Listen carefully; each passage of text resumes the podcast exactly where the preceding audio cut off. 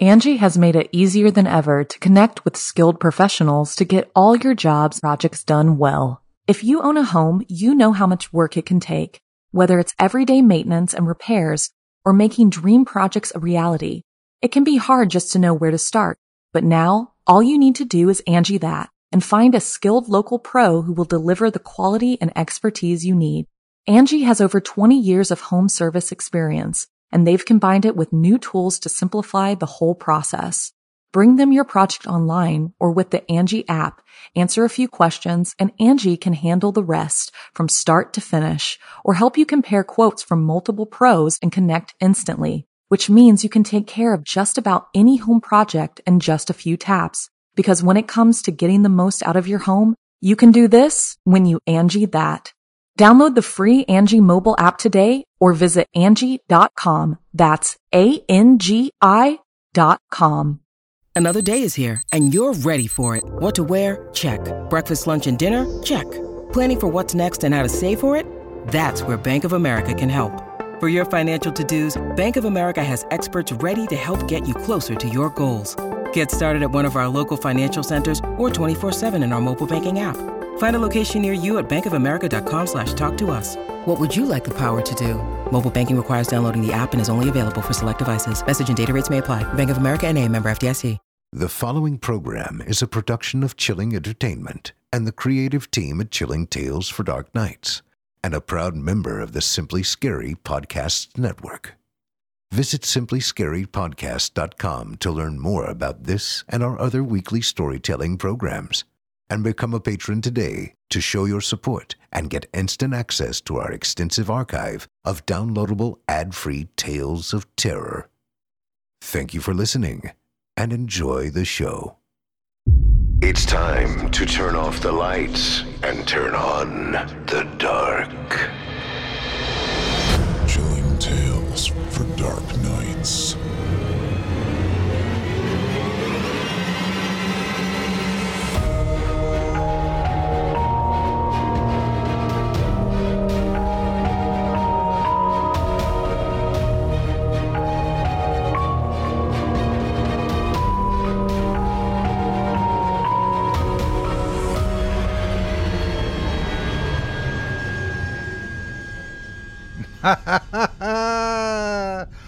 Good evening, listener.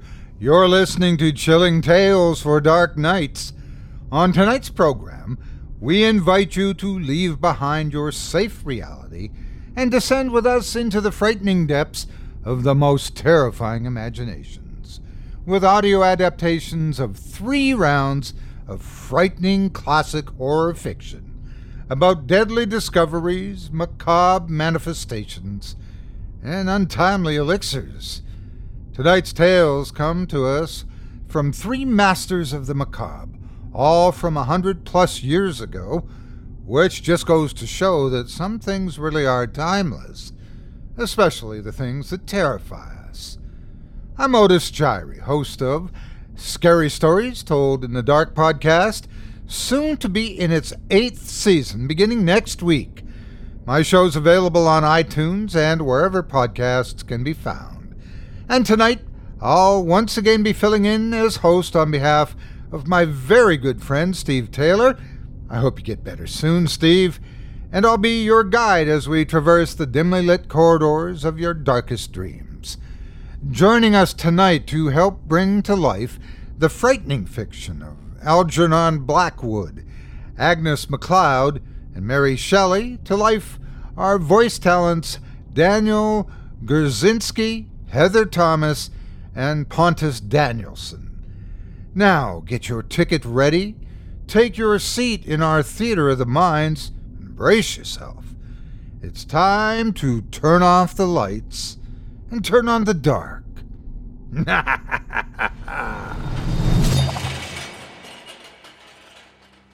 Our first tale tonight comes to us from author Algernon Blackwood and is performed by Daniel Gurzinski.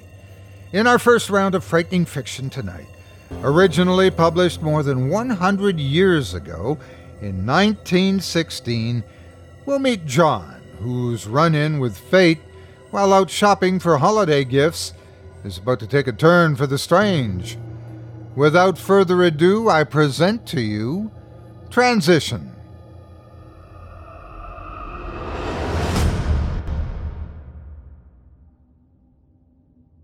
John Mudbury was on his way home from the shops, his arms full of Christmas presents. It was after six o'clock, and the streets were very crowded. He was an ordinary man, lived in an ordinary suburban flat, with an ordinary wife and ordinary children.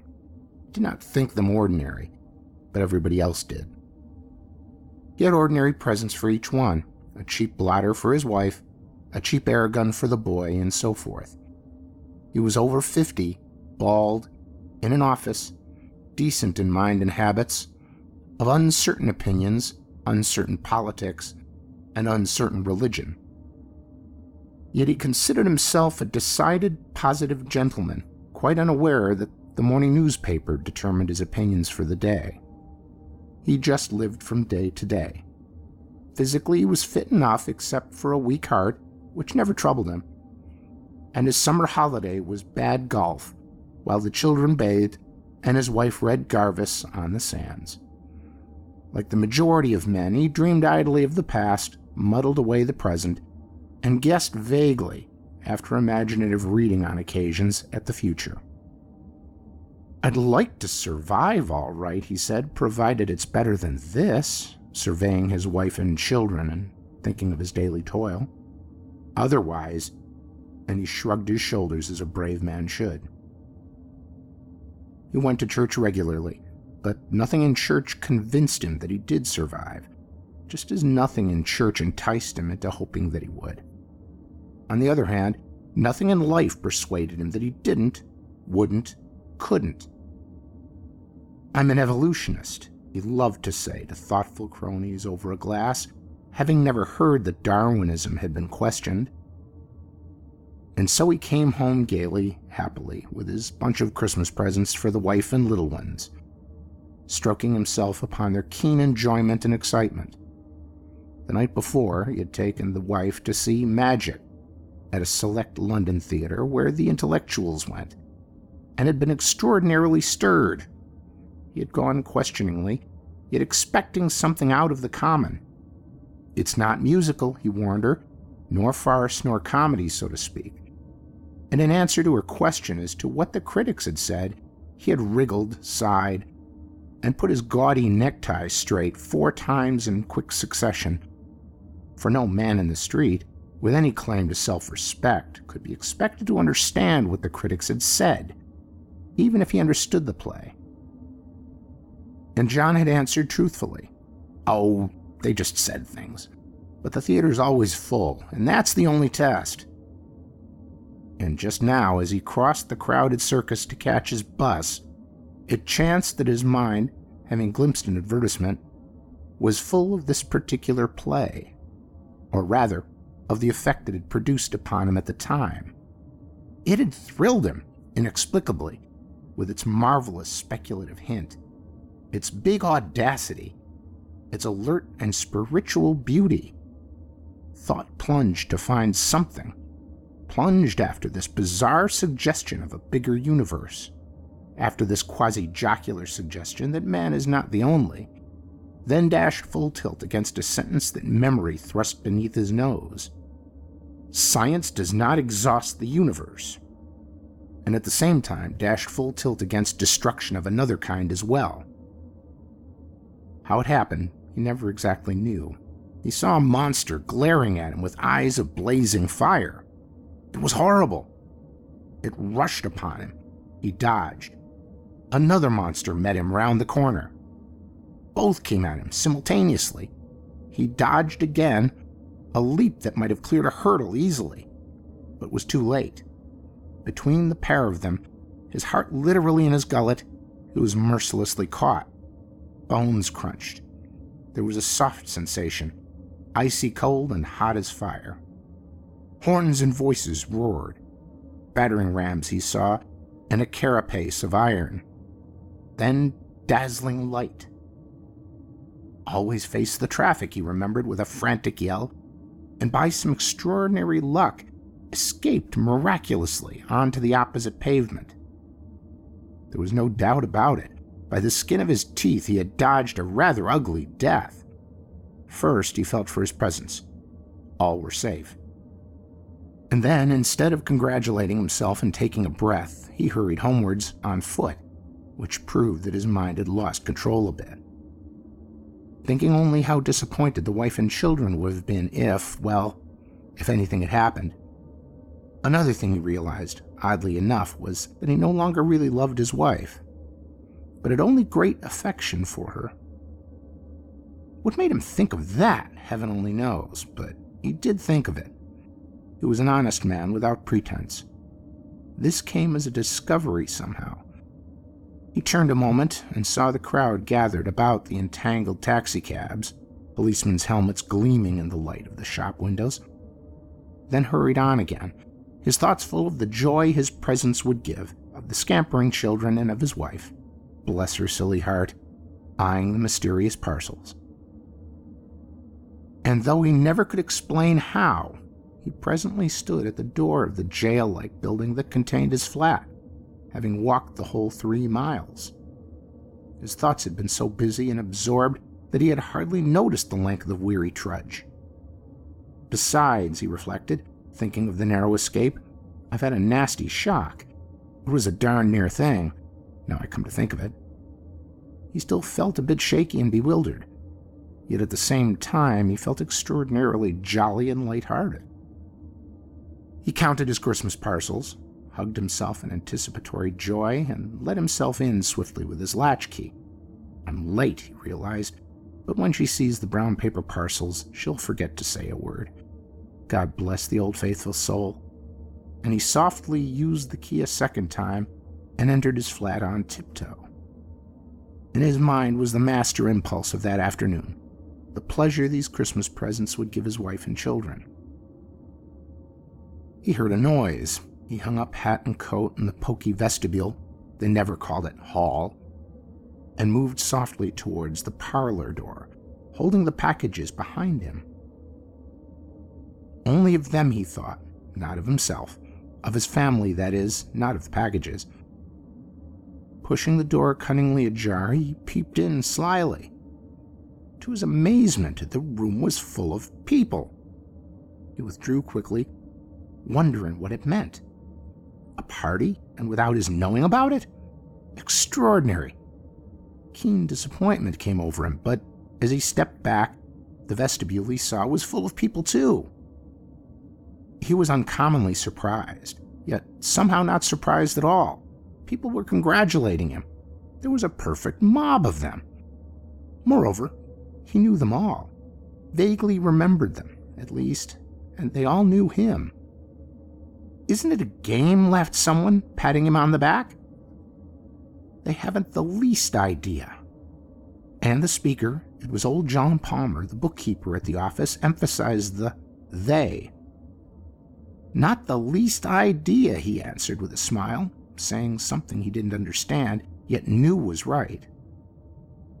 His face apparently showed the utter bewilderment he felt.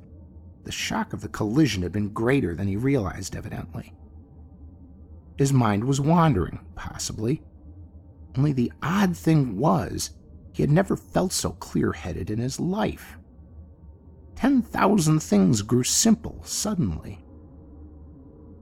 But how thickly these people pressed about him, and how familiarly! My parcels, he said, joyously pushing his way across the throng. These are Christmas presents I've brought for them. He nodded toward the room. I've saved for weeks, stopped cigars and billiards and and several other good things to buy them. Good man, said Palmer with a happy laugh. It's the heart that counts. Mudbury looked at him. Palmer had said an amazing truth, only people would hardly understand and believe him, would they? Eh? he asked, feeling stuffed and stupid. Muddied somewhere between two meanings one of which was gorgeous, and the other stupid beyond belief. If you please, Mr. Mudbury, step inside. They are expecting you, said a kindly, pompous voice. And turning sharply, he met the gentle, foolish eyes of Sir James Epiphany, a director of the bank where he worked.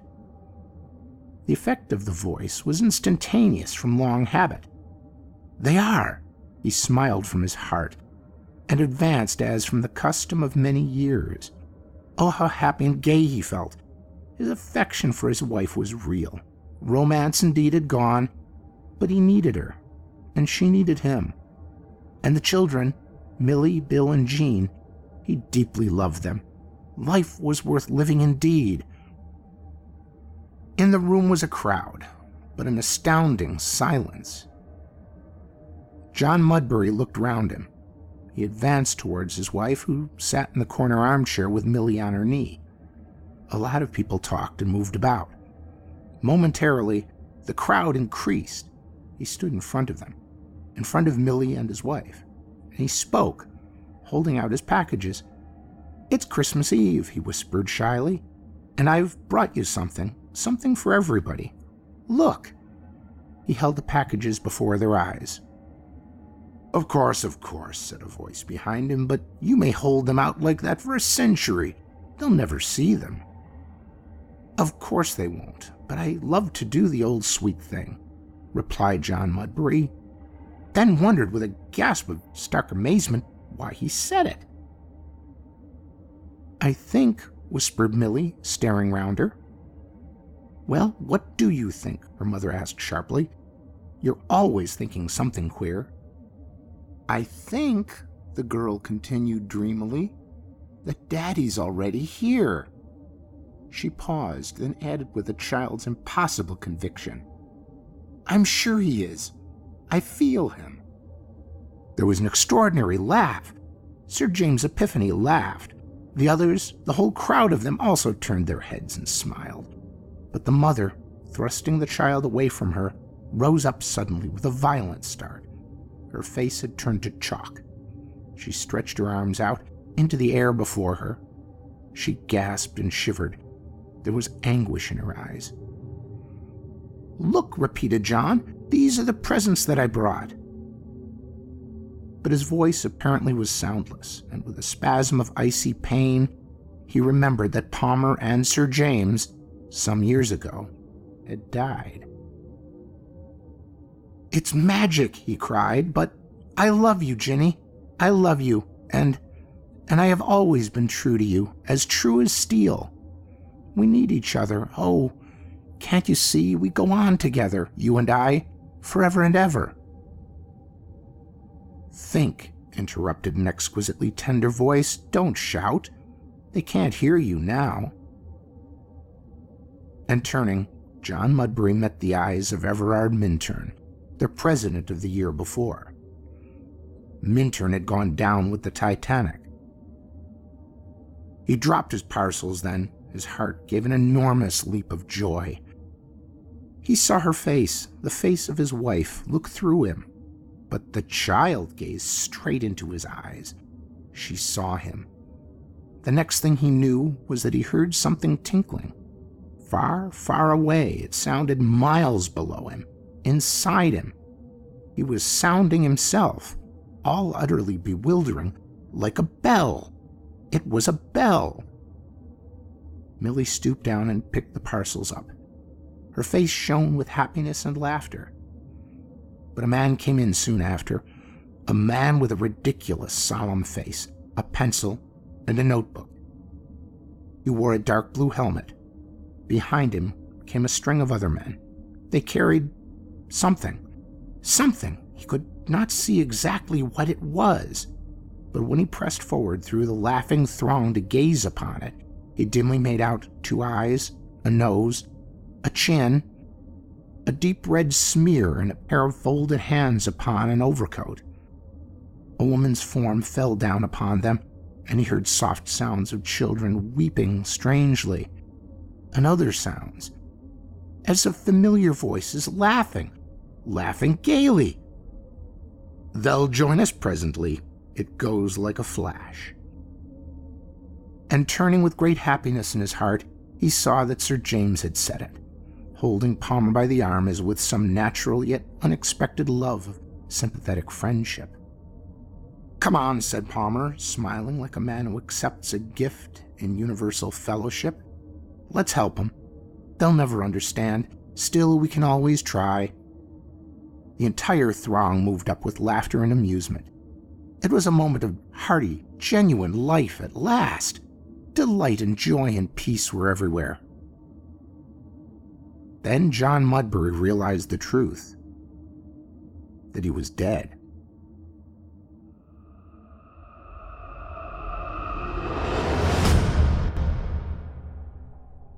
Angie has made it easier than ever to connect with skilled professionals to get all your jobs projects done well. If you own a home, you know how much work it can take, whether it's everyday maintenance and repairs or making dream projects a reality. It can be hard just to know where to start, but now all you need to do is Angie that and find a skilled local pro who will deliver the quality and expertise you need. Angie has over 20 years of home service experience and they've combined it with new tools to simplify the whole process. Bring them your project online or with the Angie app, answer a few questions, and Angie can handle the rest from start to finish or help you compare quotes from multiple pros and connect instantly, which means you can take care of just about any home project in just a few taps. Because when it comes to getting the most out of your home, you can do this when you Angie that. Download the free Angie mobile app today or visit Angie.com. That's A-N-G-I dot com. I hope you enjoyed Transition, as written by Algernon Blackwood and performed by Daniel Gerzinski. Up next, we've got a second sinister story for you, as written by Agnes MacLeod and performed by Heather Thomas. In this lesser known tale of terror, originally published in 1894, will be transported to an isolated fishing community in England, where one unfortunate gentleman is about to be given a hand. Regrettably for him, it's not the helping variety. now, without further ado, I present to you the skeleton hand.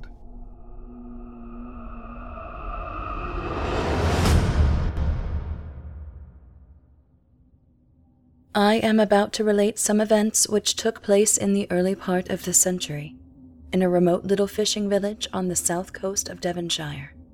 The occurrences are in themselves so remarkable that they have been well known to the present generation of inhabitants.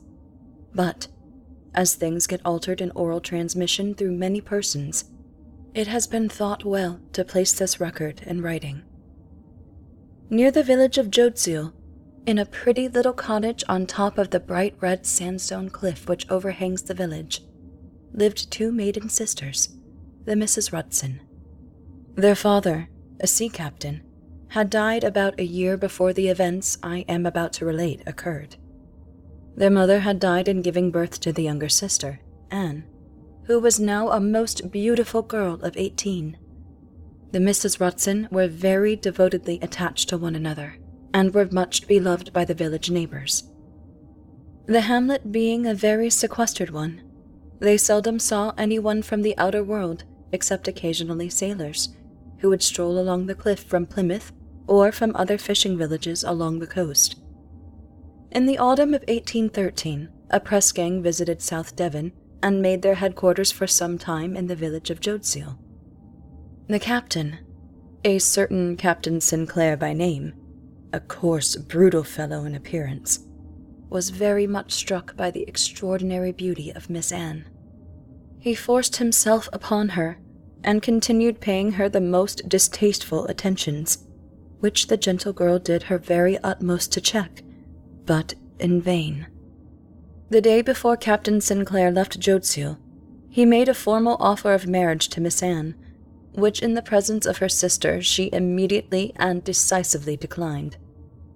Captain Sinclair flew into the most violent passion, swore he had never been thwarted yet by any woman, and that she should belong to him or never marry at all.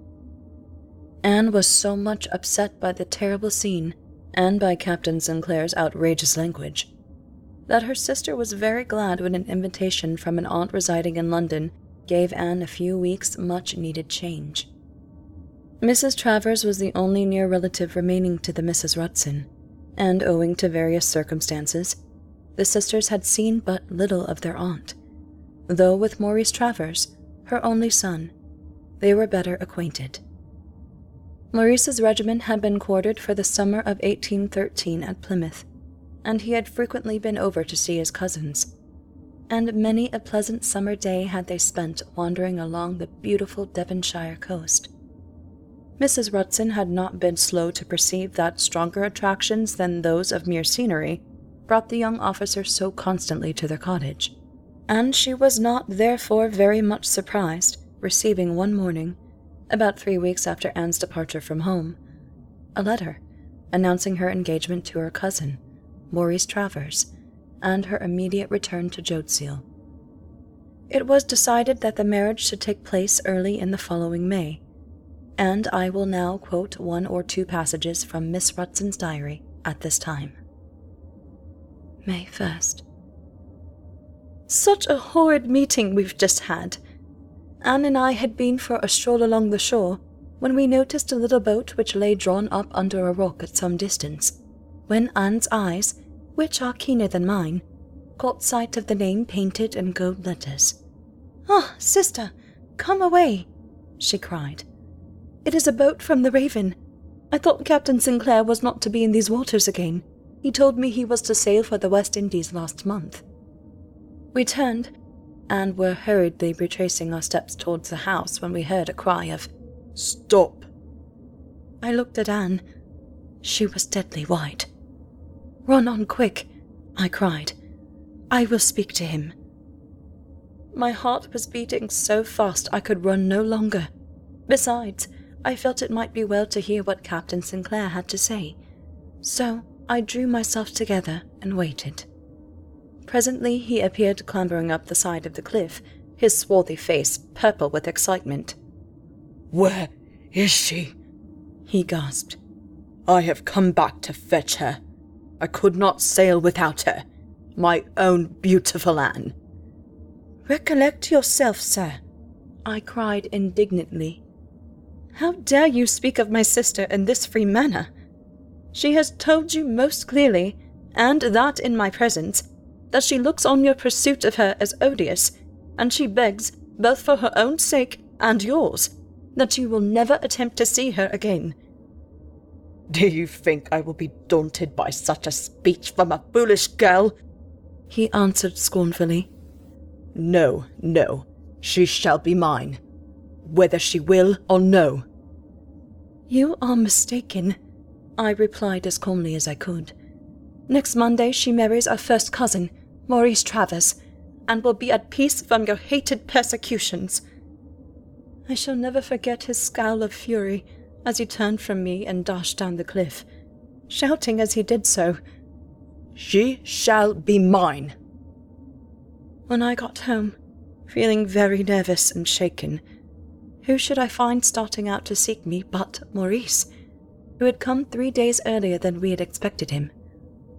An hour before, I should have felt very cross at having my last quiet hours with Anne so much curtailed, but now I was only too thankful to feel we had a protector near us. He went out after hearing my story, but could see no trace of either boat or its owner. May 2nd. To my great relief, the Raven, with Captain Sinclair on board, has left Plymouth this morning for the West Indies. Maurice had business at Plymouth, and he took the opportunity of making inquiries concerning the Raven, which was, he found, in the very act of putting to sea. I feel, uh, so thankful and relieved. May 4. How shall I ever begin to write the events of this most dreadful day? Such a brilliant, sunshiny morning, quite like summer, and my darling came down, looking like one of the sweet white roses which were just coming into bloom around the windows. I plucked a beautiful spray of them, and she put them in her white satin waistband just before starting for church. I have those roses by me now as I write, but, oh, my darling, where are you? The wedding was a very quiet one. After the ceremony, we had the clergyman and doctor, with their wives and their children, to lunch, and presently Anne rose and said she would go and change her dress. I was going to follow her, but she stopped me with one of her sweet kisses and said, Let me have a few moments alone in the old room to say goodbye to it all. I let her go. When did I ever thwart her in anything? She went, and Maurice began romping with the children, and we ladies cut slices of wedding cake to be taken round to village favourites the next day. And still Anne did not call. Once, indeed, I had fancied I heard her voice, but when I had gone upstairs, her door was locked, and she had not answered my gentle tap. So I came down again, not wishing to intrude upon her privacy. At length, however, Maurice became impatient and said I must go and fetch her down, or they would never be in time to catch the coach at Plymouth. The door was still locked. When I got upstairs, I knocked, first gently, then more loudly. I was not frightened at first, for there was a door window in the room leading down a little flight of steps into the garden, and I thought she had gone down these to take a last look at her flowers so I called to Maurice to run round to the garden, for she must be there. I remained listening at the bedroom door, which in a moment or two flew open, and Maurice, with a very disturbed face, stood before me. She has evidently been in the garden, he said, for the door onto the outside steps was open, but there is no one there now. I made no answer but flew past him into the bedroom. It needed but a glance to show my darling had gone straight through the room. Her gloves and handkerchief were thrown on a chair by the window, and her pale blue travelling dress lay undisturbed upon the bed. I ran hastily through the room and garden, which was empty. The gate onto the cliff was ajar, and we noticed, but not till later, that there must have been a struggle at the spot for some of the lilac boughs were torn down, as if someone had held fast by them and been dragged forcibly away. Maurice and the rest of the party followed me onto the cliff, for the alarm had now become general. For a little while we ran wildly, calling her dear name, but presently Maurice came to me and, drawing my arm within his own, led me back towards the house.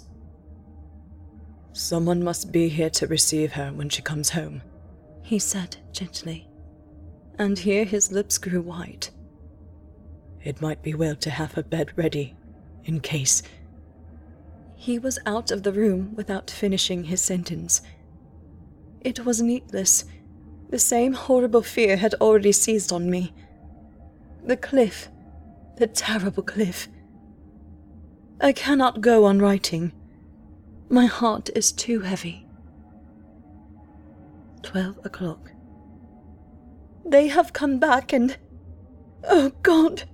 The only trace of her is the spray of white roses I picked for her this morning.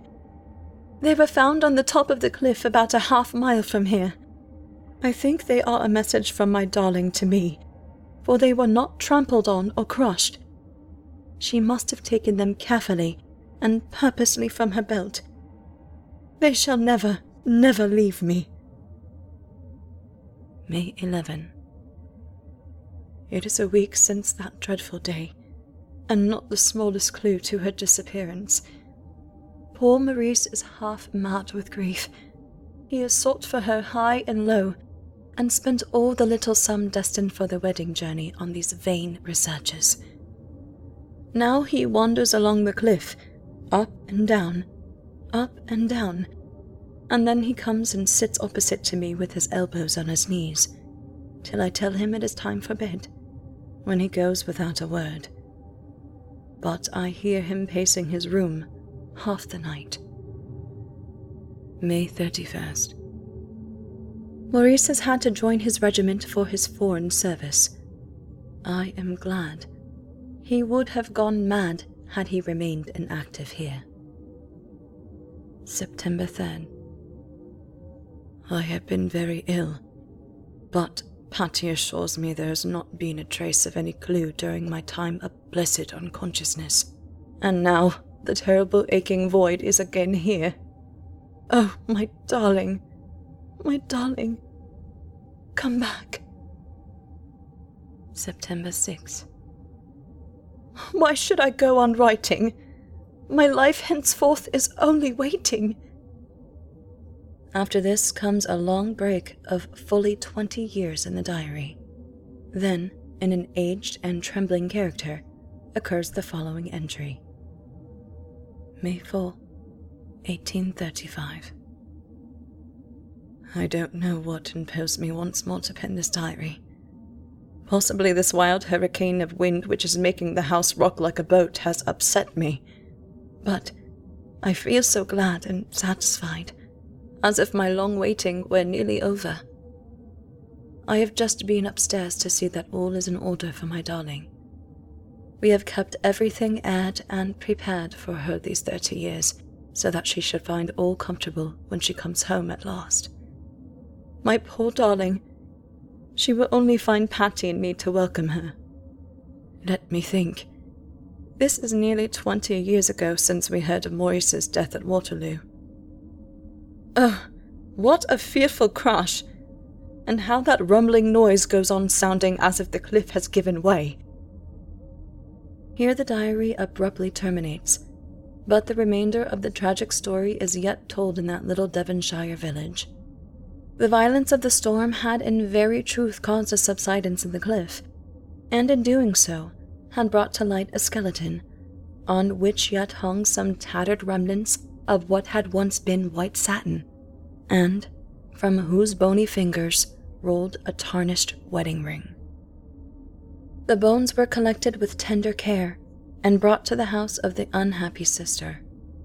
She received them without much apparent surprise, directed that they should be laid on Miss Anne's bed upstairs, and as soon as the men had left the house, went and laid herself upon the bed also, where her faithful maid Patty, coming to see after her an hour later, found her stone dead, and held tight in her dead grasp was a pair of white gloves and a lace pocket handkerchief. The two sisters were laid to rest in one grave, and it was not till after the funeral was over that it was discovered that, through some inadvertence, one of the skeleton hands had not been placed in the coffin with the rest of the body. At first, there was some talk of reopening the grave, but the old maid Patty entreated so earnestly to be allowed to retain the hand that she at last succeeded in carrying her point. A glass case was made by Mrs. Patty's order, and in it the poor hand was placed. And when Mrs. Patty went down to the inn to spend her last remaining years with her daughter, the landlady, the case was placed on a shelf close to the old woman's seat. And many a time she would recount the sad story to the sailors who frequented the village inn. In the spring of 1837, a larger number than usual were gathered round the fireside of the Blue Dragon. A fearful storm, accompanied by violent gusts of hail, swept around the house. Suddenly the door burst open, and a young man entered, half dragging, half supporting an old man, bent and shrunk with age and infirmity. Here you are, sir, he said to the old man. This is the Blue Dragon. You won't find a snugger berth between here and Plymouth. So saying, he thrust the old man into a chair by the fire and continued, half aside, to the company. Found the old cove wandering about the cliffs and thought he would be blown over, so offered to guide him here. I think he is a little. And he tapped his forehead significantly. The rest of the party turned round curiously to gaze at the stranger, who, seeming to wake from some reverie, proceeded to order something hot both for himself and his self constituted guide. The hot gin and water seemed to further rouse him, and he began asking a few questions concerning the country and neighborhood. But, in the very act of speaking, his attention was suddenly arrested by the sight of the glass case and the skeleton hand. He sprang from his chair with a savage cry of mingled terror and dismay. The hand! he cried. The hand! Why does it point at me? I never meant. Oh, God! And he fell down in a fit, rolling and gasping on the floor, and shrieking wildly at intervals. The hand! The hand! They raised the wretched man from the floor and laid him on a bed, whilst the doctor was hurriedly summoned. Meanwhile, the sufferer continued disjointed mutterings, till, becoming exhausted, he sank into a stupor. On the doctor's arrival, however, he once more roused himself and asked in a quieter and more composed manner whose the hand was. On being told, he trembled violently, but said, I am Captain Sinclair. I knew the wedding day. I told my ship to sail without me from Plymouth, saying I would rejoin her at Falmouth. I meant to bring Anne with me. I hid in the garden. She came into it alone.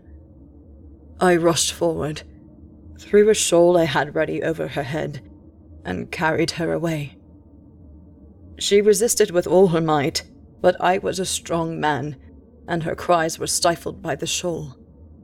Of course, I could not get along very fast, and presently I heard the voices of those in search of her. She heard them also, and made another frantic effort to free herself. My strength was nearly exhausted, but mad with rage and disappointment, I drew my knife from my belt and stabbed her to the heart, crying fiercely, I have kept my oath. You shall never be another's. Then I hurled the body down the cliff, where I saw it catch in a crevice of the rock. Oh, God! he cried, shuddering and covering his face with his hands. I see it now.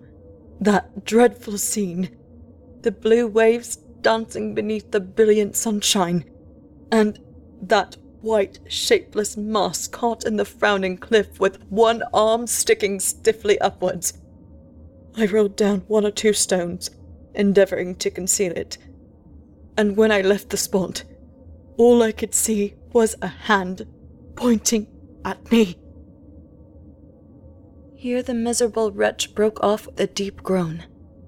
In a moment more, he sprang up with another wild shout of, The hand! The bloody hand! And so shrieking, his body fell lifeless to the ground.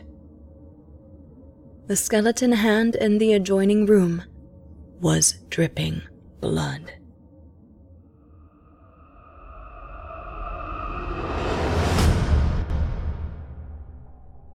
When you need mealtime inspiration, it's worth shopping Kroger, where you'll find over 30,000 mouthwatering choices that excite your inner foodie. And no matter what tasty choice you make, you'll enjoy our everyday low prices, plus extra ways to save, like digital coupons worth over $600 each week. You can also save up to $1 off per gallon at the pump with fuel points. More savings and more inspiring flavors make shopping Kroger worth it every time. Kroger, fresh for everyone. Fuel restrictions apply.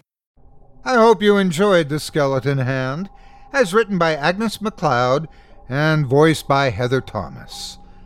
Up next, we've got a third and final dose of darkness for you a lesser known tale from the catalog of infamous horror master Mary Shelley, perhaps better known as the author behind Frankenstein, as performed by Pontus Danielsson.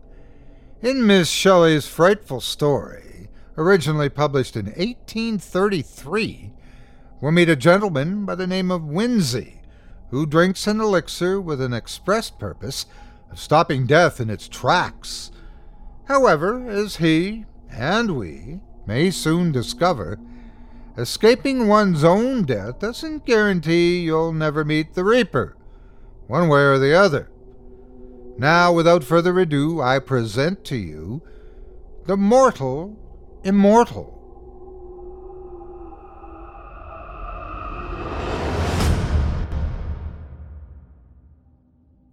July 16th, 1833. Today is my 323rd birthday. The Wandering Jew? Certainly not. More than 18 centuries have passed over his head. Compared to him, I'm a very young immortal. Am I then immortal? This I have asked myself day and night for 303 years. Yet I cannot answer. I found a grey hair amid my brown locks this very day, yet it may have remained concealed there for 300 years. Some 20 year olds are white headed. You may judge for me. I will tell my story and pass some few hours of a long and wearisome eternity. To live forever, can it be? I have heard of enchantments that plunged the victim into deep sleep, to wake after 100 years fresh as ever. I have heard of the seven sleepers. Thus, to be immortal would not be so burdensome, but, oh, the weight of never ending time, the tedious passage of the still succeeding hours. But to my task. Everyone has heard of Cornelius Agrippa. His memory is as immortal as his art have made me. Everyone has also heard of his scholar, who, unawares, raised the foul fiend during his master's absence and was destroyed. The report, true or false, of his accident caused the renowned philosopher many inconveniences. All his scholars and servants deserted him. He had no one to put the coals in his ever burning fires while he slept, or attend to the changeful colors of his medicines while he studied. Experiment after experiment failed. I was then very young, very poor, and very much in love. I had been for about a year the pupil of Cornelius, though I was absent when this accident occurred. On my return, my friends told me the dire tale, imploring me to not return to the alchemist's abode. I required no second warning. When Cornelius came and offered me a purse of gold if I would remain under his roof, I felt as if Satan himself tempted me. My teeth shattered, my hair stood on end. I fled as fast as my trembling knees would permit. My failing steps were directed whither for two years they had every evening been attached, a bubbling spring of pure living waters, beside which lingered a dark haired girl whose beaming eyes were fixed on the path I was accustomed each night to tread. I cannot remember a time when I did not love Bertha. We had been neighbors and playmates from infancy. Her parents, like mine, were of humble life, yet respectable. Our attachment had been a source of pleasure to them. But a malignant fever had carried off both her father and mother, making Bertha an orphan. She would have found a home with us, but unfortunately, the old lady of the near castle, rich, childless, and solitary, adopted her. Henceforth, Bertha was highly favored by fortune, but in a new situation amongst her associates, Bertha remained true to the friend of her humble days. She often visited my father's cottage, and when forbidden to go thither, she would meet me beside that shady fountain in the neighboring wood. She often declared that she owed no duty to her new protectress, equal in sanctity to that which bound us. Yet I remained too poor to marry, and she grew weary of being tormented on my account. She had a haughty, impatient spirit and grew angry at the obstacles preventing our union. We met now after an absence, and she had been sorely beset while I was away. She complained bitterly and almost reproached me for being poor. I replied hastily, I am honest. If I am poor, were I not, I might soon become rich. This exclamation produced a thousand questions. I feared to shock her, but she drew the story from me. Then, with disdain, she said, You pretend to love, yet you fear to face the devil for my sake. Thus goaded and led on by love and hope, I returned to accept the alchemist's offer and was instantly installed in my office. A year passed, my savings grew even as my fears dwindled. Despite my vigilance, I never detected a trace of a cloven foot, nor was the studio silence of our abode ever disturbed by demonic howls. I continued my stolen interviews with Bertha, and hope dawned on me, but not perfect joy. For Bertha, though true of heart, was somewhat of a conquette. and I was jealous as a Turk. She slighted me in a thousand ways, yet she would never admit she was in the wrong. She would drive me mad with anger and force me to beg her pardon. Sometimes, fancying I was not sufficiently submissive, she told some story of a rival favored by her protectress.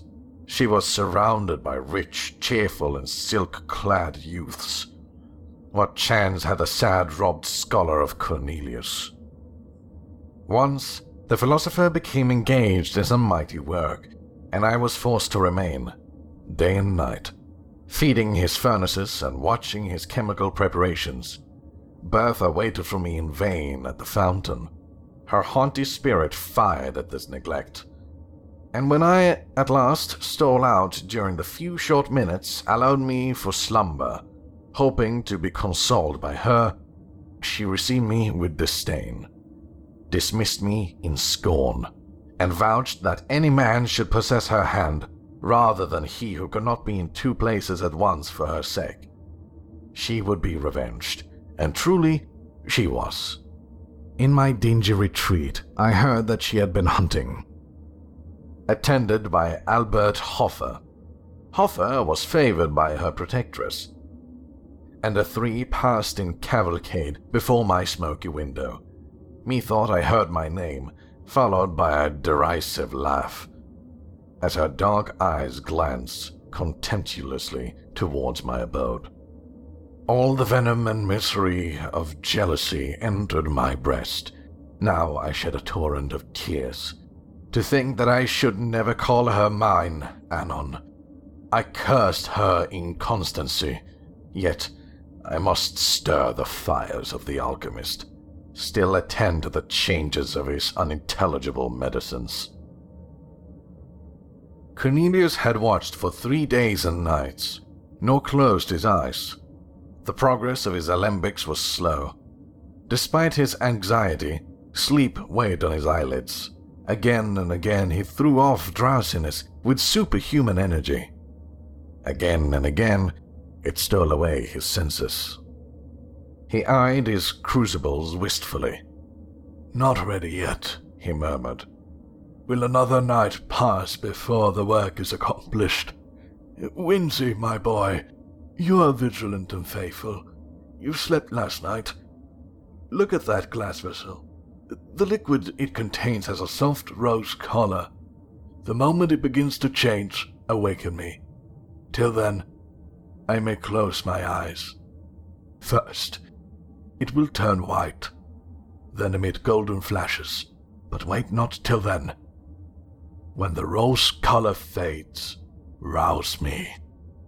I scarcely heard the last words, muttered as they were in sleep, even when he did not quite yield to nature.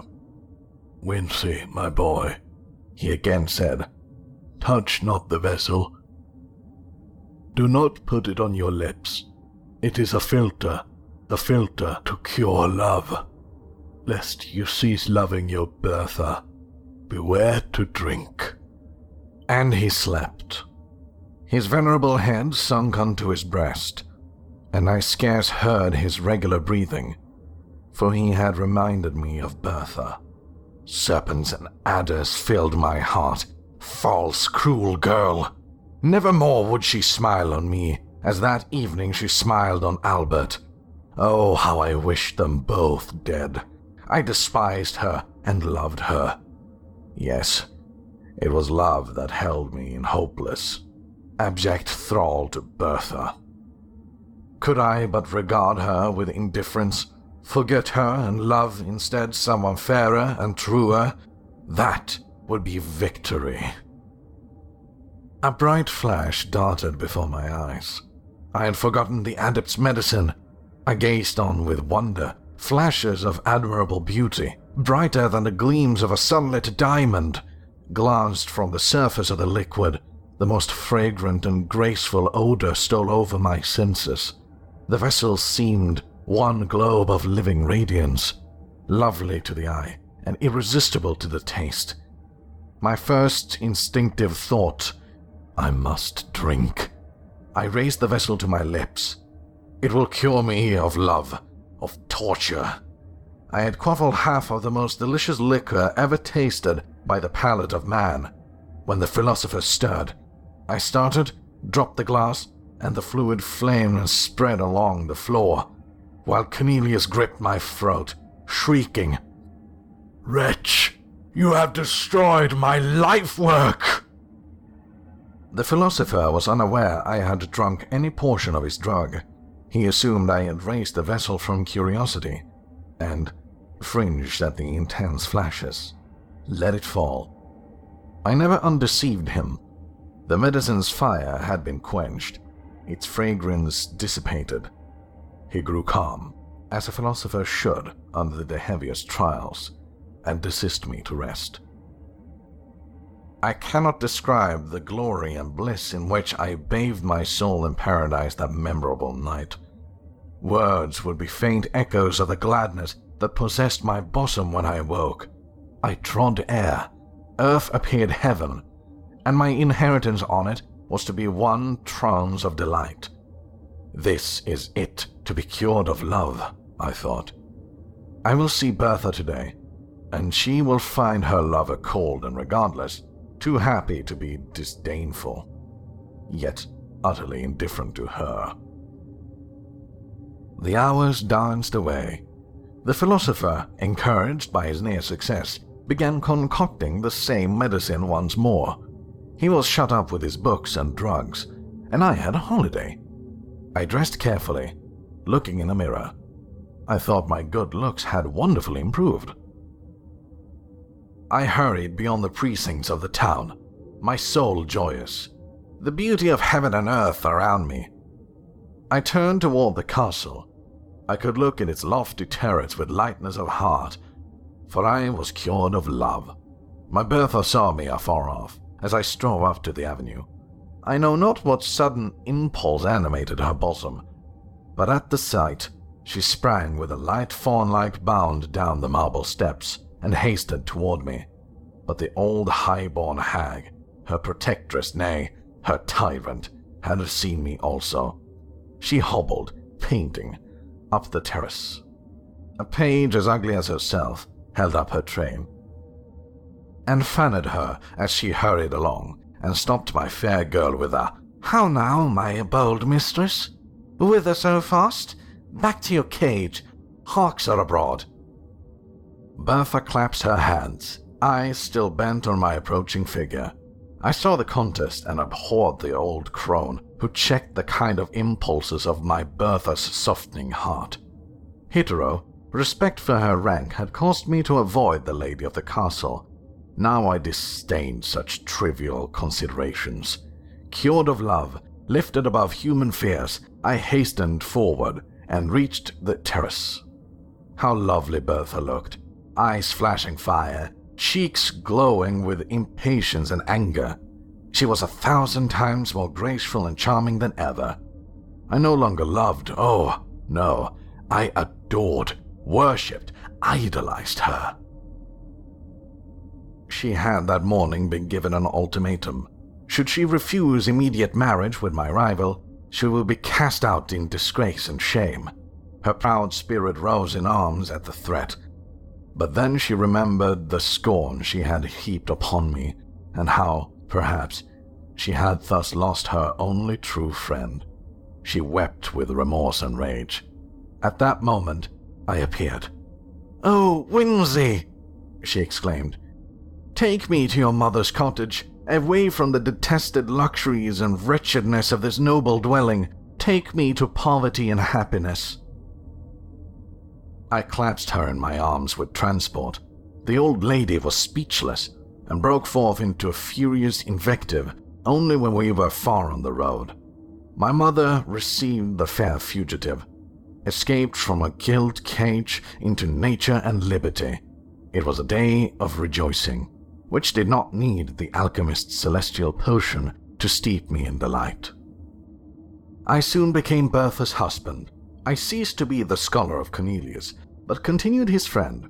I almost felt grateful to him for that delicious draught of divine elixir, which instead of curing me of love, sad cure, solitary and joyless remedy for evils which seems blessings now, had inspired me with the courage and resolution to win an inestimable treasure, my Bertha. The invigorating, blissful effects of Cornelius' drink faded by degrees, yet lingered long, and painted life in hues of splendor. Bertha often wondered at my lightness of heart and unaccustomed gaiety, for before my disposition had been serious, even sad, she loved me the better for my cheerfulness, and our days were winged with joy. Five years afterwards, I was unexpectedly summoned to the bedside of the dying Cornelius. I found him stretched and enfeebled on his pallet. All of life that yet remained animated his piercing eyes, and they were fixed on a glass vessel full of roseate liquid. Behold, he said in a broken inward voice, the vanity of human wishes. A second time, my hopes are about to be crowned and destroyed. Look at that liquor. Five years ago, I prepared the same, with the same success, then as now. My thirsting lips expected to taste the immortal elixir. You dashed it from me and at present it is too late. He spoke with difficulty and fell back on his pillow. I could not help saying, How, revered master, can a cure for love restore you to life? A faint smile gleamed across his face as I listened earnestly to his scarcely audible answer. A cure for love and all things the elixir of immortality. Ah, if now I might drink, I should live forever. As he spoke, a golden flash gleamed from the fluid. A well remembered fragrance stole over the air. He raised himself, weak as he was. Strength seemed to miraculously re enter his frame. He stretched forth his hand. A loud explosion startled me, a ray of fire shot up from the elixir, and the glass vessel containing it shivered to atoms. The philosopher fell back, eyes ghastly, features rigid. He was dead. But I lived, and would live forever. So said the unfortunate alchemist, and for a few days I believed. I remembered the glorious drunkenness following my stolen draught, that bounding elasticity of frame and buoyant lightness of soul. I surveyed myself in a mirror and could perceive no change in my features during the five years which had elapsed. I remembered the radiant hues and grateful scent of the delicious beverage, worthy of the gift I could bestow. I was then immortal. I soon laughed at my credulity however. The adage, a prophet is least regarded in his own country, was true for me and my defunct master. I loved him as a man and respected him as a sage, but derided the notion that he could command the powers of darkness, and laughed at the superstitious fears with which vulgar folk regarded him. His science was simply human, and human science, I persuaded myself, could never conquer nature's laws so far as to imprison the soul forever within its carnal habitation. Cornelius had brewed a soul refreshing drink, more inebriating than wine, sweeter and more fragrant than any fruit. It probably possessed strong medical powers, imparting gladness to the heart and vigor to the limbs, but its effects would wear off. Already, they were diminished. I was lucky to have quaffed health and joyous spirits, and perhaps long life and my master's hands. But my good fortune ended there. Long Longevity was far different from immortality. Thus, for many years, I believed I would meet the fate of all children of Adam at my appointed time. A little late, but still at a natural age. Yet I certainly retained a wonderfully youthful look. I was laughed at for my vanity in consulting the mirror so often, but I consulted it in vain. My brow was untrenched, My cheeks, my eyes, my whole person was continuous, as untarnished as my twentieth year. I grew troubled. I looked at Bertha's faded beauty. I seemed more like her son, and Bertha herself grew uneasy. She became jealous and peevish, and at length began to question me. We had no children. We were in all to each other, and though, as she grew older, her vivacious spirit became a little ill tempered, and her beauty sadly diminished. I cherished her in my heart as the mistress I had idolized, the wife I had sought and won with perfect love. But some obstacles love cannot overcome. Our neighbors became suspicious, calling me the scholar bewitched and spreading rumors that I had kept up an iniquitous acquiescence with some of my former master's supposed friends. I was regarded with horror and detestation, while poor Bertha was pitied, but deserted. I was forced to journey 20 miles to some place where I was unknown, just to sell my farm's produce. Finally, we sat down by our lonely fireside, the old hearted youth and his antiquated wife. Again, Bertha insisted on knowing the truth. She recapitulated all she had ever heard about me and added her own observations. She entreated me to cast off the spell. She described how much more commonly grey hairs were than my chestnut looks. She descanted on the reverence and respect due age. And could the despicable gifts of youth and good looks outweigh disgrace, hatred, and scorn? Nay. In the end, I should be burnt as a dealer in the black arts, while she might be stoned as my accomplice. At length, she insinuated that I must share my secret with her, and bestow on her like benefits to those I myself enjoyed, or she would denounce me. Then she burst into tears. Thus beset, methought it best to tell the truth. I revealed it as tenderly as I could, and spoke only of very long life, not immortality. Then I ended. I rose and said, And now, Bertha, will you denounce the lover of your youth? You will not, I know. But you should suffer no more from my ill luck and the accursed arts of Cornelius. I will leave you. You have wealth enough saved away, and friends will return in my absence. Young as I seem, and strong as I am, I can work and gain my bread among strangers, unsuspected and unknown. I loved you in youth. God is my witness that I would not desert you in age, but that your safety and happiness requires it. I took my cap and moved toward the door. In a moment, Bertha's arms were around my neck, and her lips pressed against mine. No, my husband, my Winzy, she said. You shall not go alone. Take me with you. As you say, among strangers, we shall be unsuspected and safe. I'm not so very old as quite to shame you, my Winzy. And dare I say, the charm will soon wear off, and with the blessing of God, you will age as is fitting. You shall not leave me. Thus, we prepared secretly for our emigration.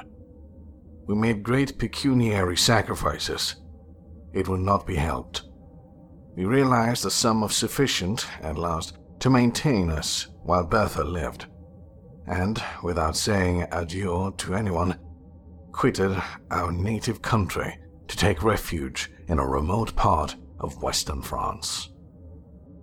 It was cruel to transport poor Bertha from a native village and the friends of her youth to a new country, new language, new customs.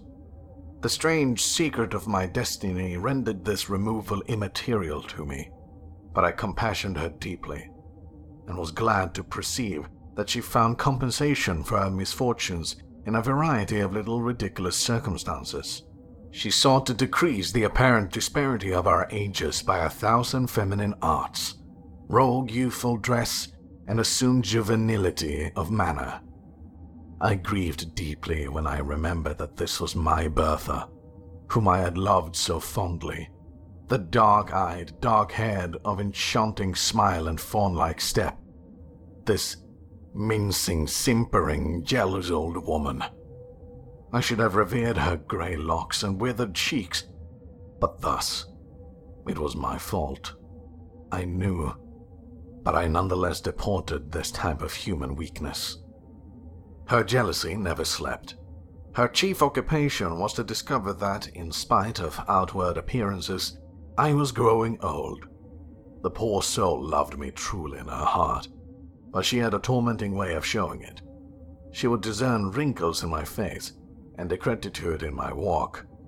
While I bounded along in youthful vigor, the youngest looking of twenty youths, I never dared address another woman. One time, fancying that the village belle regarded me with her favoring eyes, she bought me a grey wig. Her constant discourage amongst her acquaintances was though I looked so young. There was ruin at work within my frame, and she affirmed that the worst symptoms about me was my apparent health. My youth was a disease, she said, and I ought always to prepare, if not for sudden and awful death, at least to awake some morning white-headed, and bowed down with the marks of advanced years. I let her talk. I often joined in her conjectures. Her warnings chimed in with my nerve-ceasing speculations concerning my state, and I took a earnest though painful interest in listening to all that her quick wit and excited imagination could say on the subject. Why dwell on these minute circumstances? We lived on for many long years. Bertha became bedrid and paralytic. I nursed her as a mother might a child. She grew peevish and still harped on one string of how long I should survive her. It had ever been a source of consolation to me that I performed my duty scrupulously towards her. She had been mine in youth, she had been mine in age, and at last, when I heaped the sod over her corpse, I wept because I had lost all that really bound me to humanity. Since then, how many have been my cares and woes? How few and empty my enjoyments? I pause here in my history. I'll pursue it no further.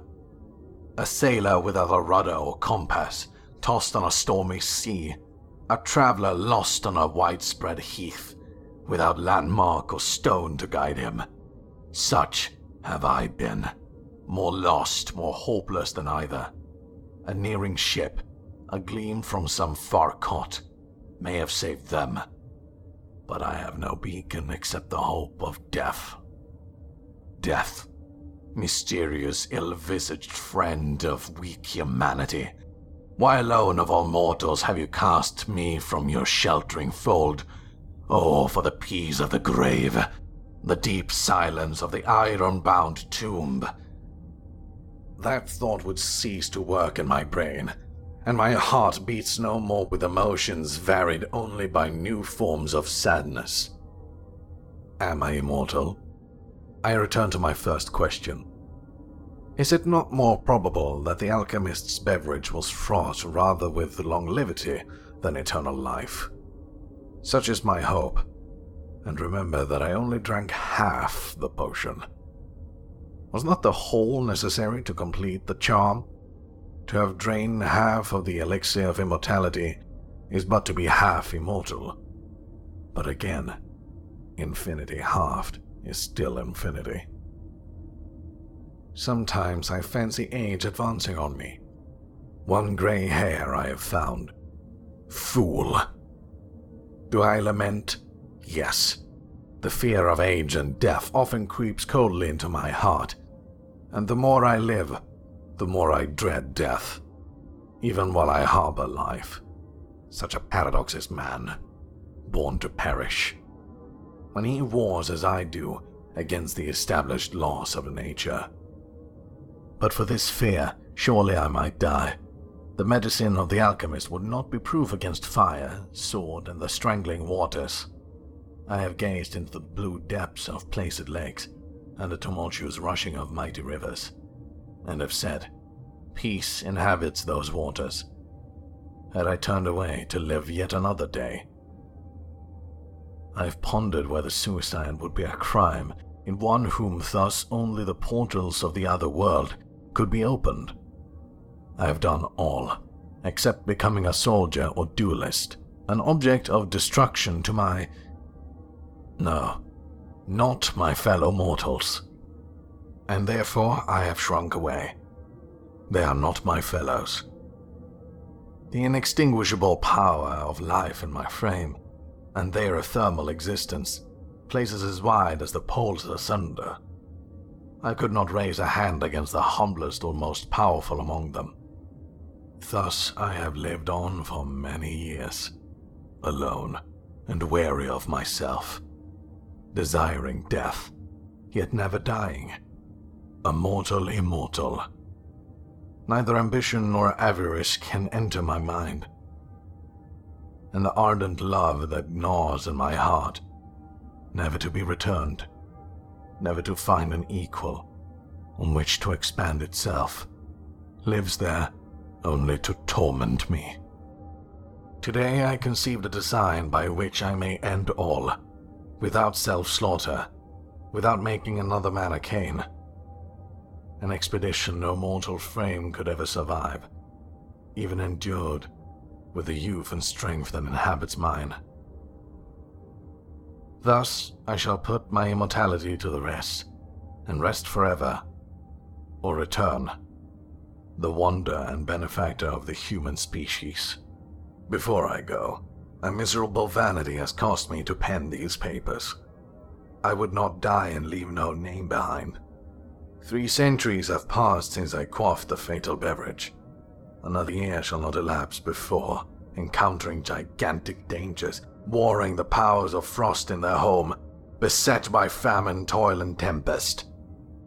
I yield this body too tenacious a cage for the soul which thirsts for freedom, to the destructive elements of air and water. Or, if I survive, my name shall be recorded among the most famous of the sons of men. And my task achieved, I shall adopt more resolute means, and by scattering and annihilating the atoms that compose my frame, set at liberty the life imprisoned within and so cruelly prevented from soaring from this dim earth to a sphere more congenital to its immortal essence.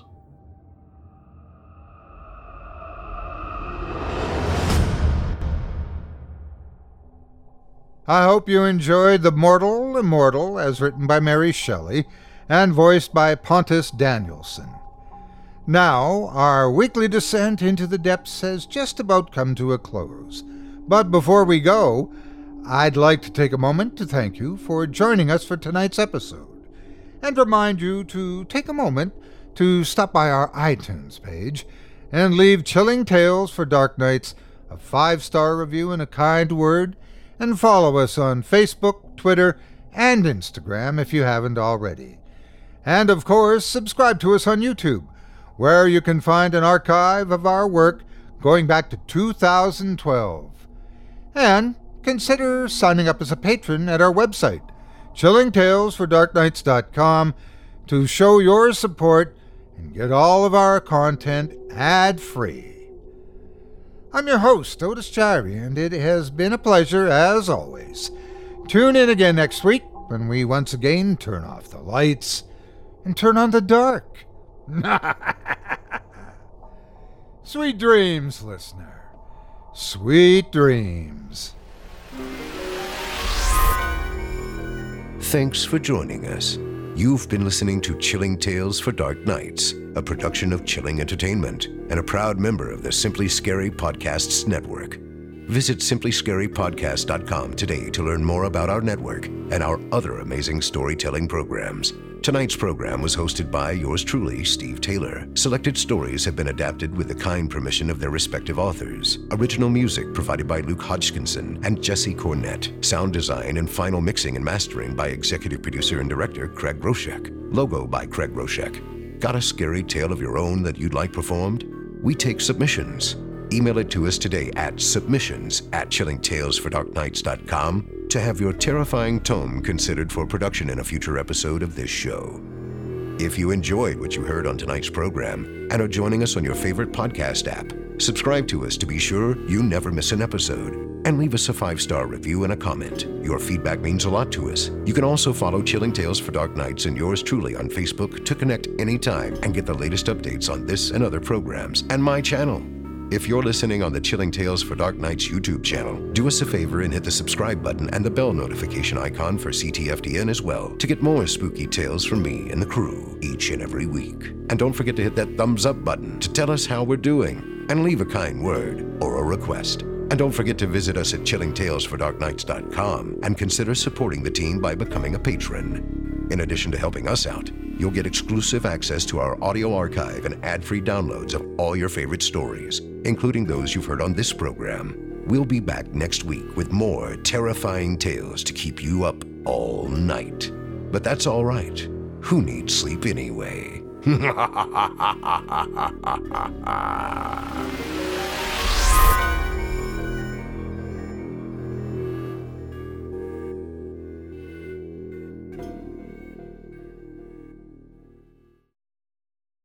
Angi has made it easier than ever to connect with skilled professionals to get all your jobs projects done well. If you own a home, you know how much work it can take, whether it's everyday maintenance and repairs or making dream projects a reality. It can be hard just to know where to start, but now all you need to do is Angi that and find a skilled local pro who will deliver the quality and expertise you need. Angi has over 20 years of home service experience and they've combined it with new tools to simplify the whole process.